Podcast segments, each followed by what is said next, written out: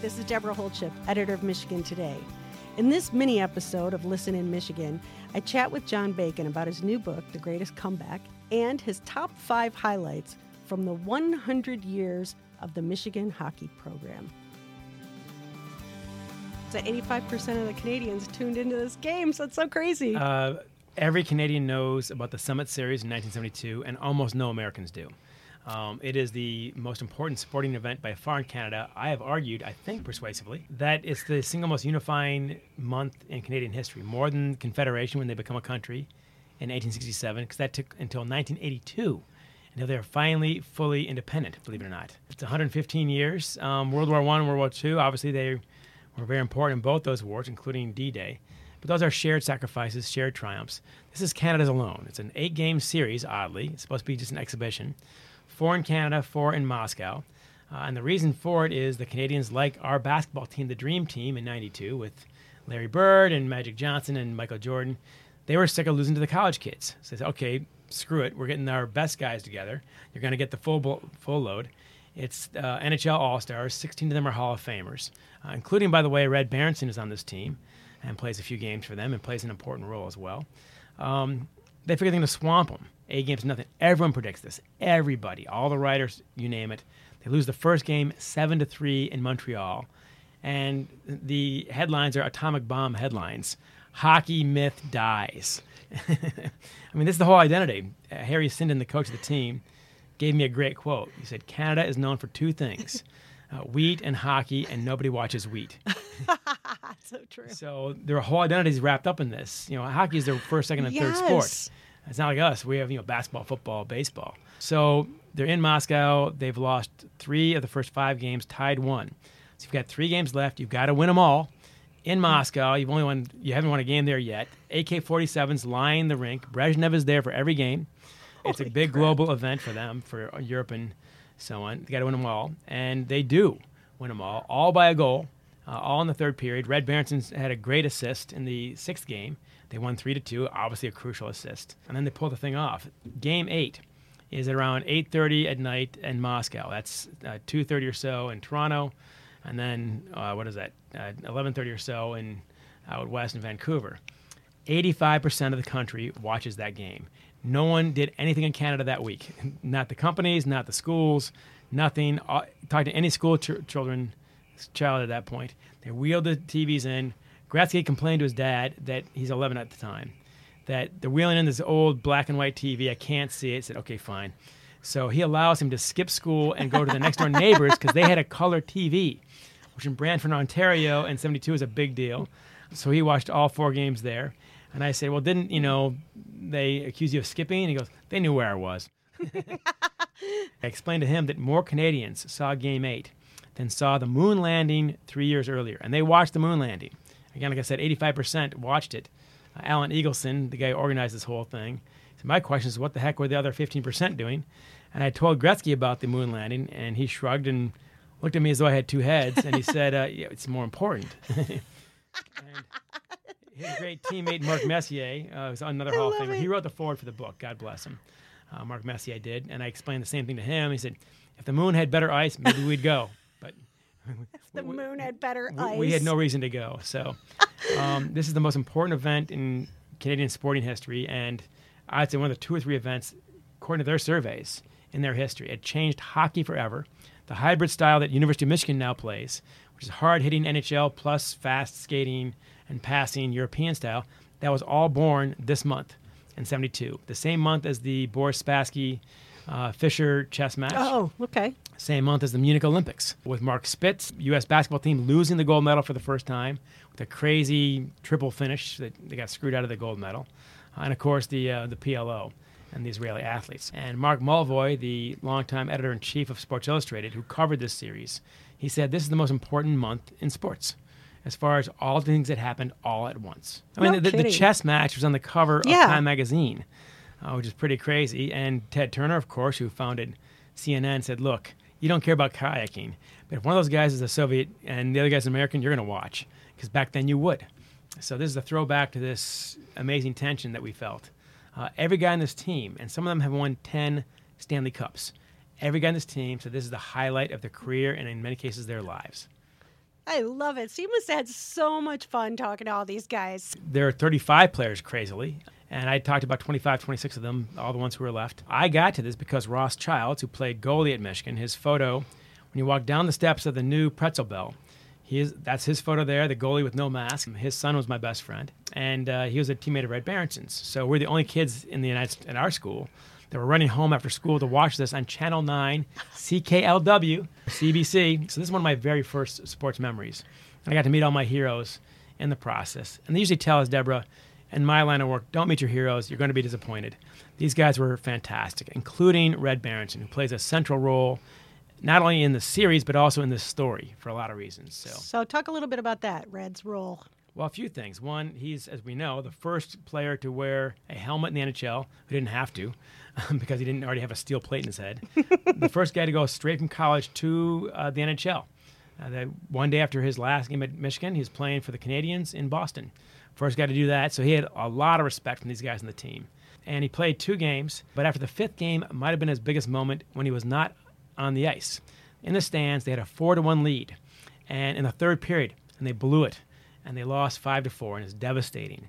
And on their way off the ice, the Canadian fans who had booed them in Vancouver after going down one two one, uh, sang "Oh Canada," serenade them, and to this day, these players get choked up and grab napkins and start crying this turned Canada into a country.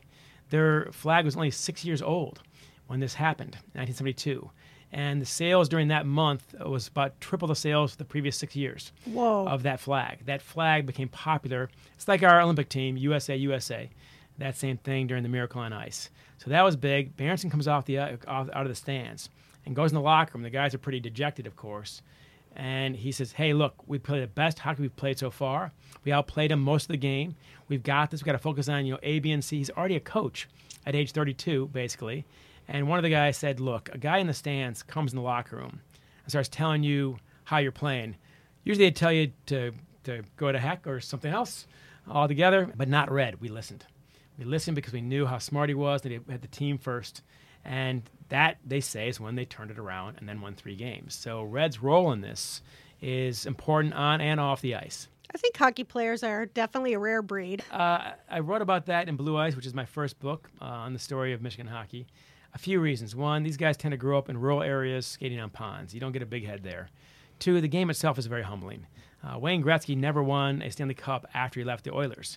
One player can't do it. LeBron James and four of us, we're probably going to win. Uh, one player can make a huge difference. In hockey, you have three lines. So one player can only impact it so much. You need teammates, I think, is part of it. Third is they're Canadian. We all know that. Uh, my joke about that is they needed an American to tell this story to brag about them because they will not brag about it. So. That's great. So the book is out now, right? It is. It's called The Greatest Comeback How Team Canada Fought Back, Took the Summit Series, and Reinvented Hockey. And they asked me to write it, and that was very flattering. And they said, okay, we'll, we'll grant you complete access without any interference. So I got Phil Esposito for four hours. I got Ken Dryden for two or three hours. I got everyone you can basically name for two, three, four hours, plus repeated interviews. And they're all just wonderful about it and just funny guys. Also, it helps. When you're talking to older athletes, guys in their 60s, 70s, they don't care anymore about public opinion. And they just let it fly. They know what they think, and their egos are in check, I think. So it makes for very interesting and funny interviews. But Red plays, again, a central role he asked me to scale back his quotes because he said, I only played two games out of eight. You can't give me that many quotes. So, at his request, I scaled back his quotes. But uh, still, a lot of them are in there, and his teammates, again, love that guy. So, that was impressive. Here's a fun fact for you. Before West Quad, East Quad, or the Law Quad, before Ernest Hemingway published his first book, or Charles Lindbergh flew across the ocean before New York, Boston, Chicago, or Detroit had NHL teams before hockey games were broadcast on the radio or movies had sound, before all that, the wow. University of Michigan was playing varsity hockey. Crucially, they won 2 to 1 and 1 nothing over Wisconsin, enough to keep the fans coming back. Michigan hockey survived the Depression and World War II, and Wisconsin hockey did not. So take that, Wisconsin. You have to. You, that's, there's your most important moment first. You asked me for the five highlights, which I did have to boil down from 10 or 12. The first one is, in fact, the first game, January 12th, 1923, they had a three sided building Weinberg Coliseum, where the uh, men's gymnastics team now works out. Oh, okay. Right there by Elbel Field. Mm-hmm. Um, three sided, so the wind came in and all that. Uh, natural ice. No, no coils, no Zambonis, and none of that. the Michigan Daily exhorted everyone to come on down to watch the game to, to basically fan the flames of this little flicker of a program. Uh, hockey is a game that nine tenths of the students have never seen and could not be persuaded to attend, the Michigan Daily wrote. Uh, but there are many others, however, who will turn out for the first game. Um, above all, the, a- the attributes of the game itself, the greatest reason why the Coliseum should be packed to the doors tomorrow night and Saturday night is Michigan spirit, the quality for which the Maize and Blue is known throughout the country. It is up to you. The players cannot do it alone. Be there. uh, in 1927, Joseph Barss, who was a medical student, but here's the coach. It was his last year. He's finishing up medical school, amazingly. Um, they were only two and three, and they won all five games to win the league. The last one, 1-0 and 2-1 over Minnesota, because they won the league. This is vital. Fielding Yost said, "Okay, this is a program worth betting on. It's only four or five years old, and that's how he um, put the coils in and made it permanent ice Oh, and sweet. a fourth wall in the Coliseum. And he did it right before the Great Depression. Afterwards, you're dead. So Michigan State, Wow. Michigan Tech, Wisconsin, all great programs now, and for a long time, they all dropped hockey because they didn't have the, the indoor ice and the support that Michigan had. So, number three, 1948, uh, the first NCAA tournament which Vic Heyliger, Michigan's coach, set up. Uh, he sent letters. How about that for old school? uh, to 20 the 20 Division One coaches. 19 said, "Great idea. That's enough to do it." Um, so for 10 years they held it at Colorado Springs. Only four teams went. Three games, you know, two semis and a final. That's the whole thing. Uh, Michigan won the first one, beating Boston College six to four, and Dartmouth eight to four, and they won six of the first 10 NCAA titles. Right on. Uh, that's why Michigan has nine total, which is still tied for the top with Denver. So that one's big. The fourth one I had a little fun with. The fourth one I picked was uh, February 5th, 1960. It's the middle of the season. How can that be a great moment? Because it was Red Berenson's first game oh. at Michigan. Back then, you had to sit out the first semester, first semester and a half, actually, a year and a half. So he's finally playing his first game. He's the first player Michigan actually recruited in a real sense uh, from Regina, Saskatchewan. Um, he went to his first football game that fall, and he said, There are more people in the stadium than live in my city. and that city is the capital of the province.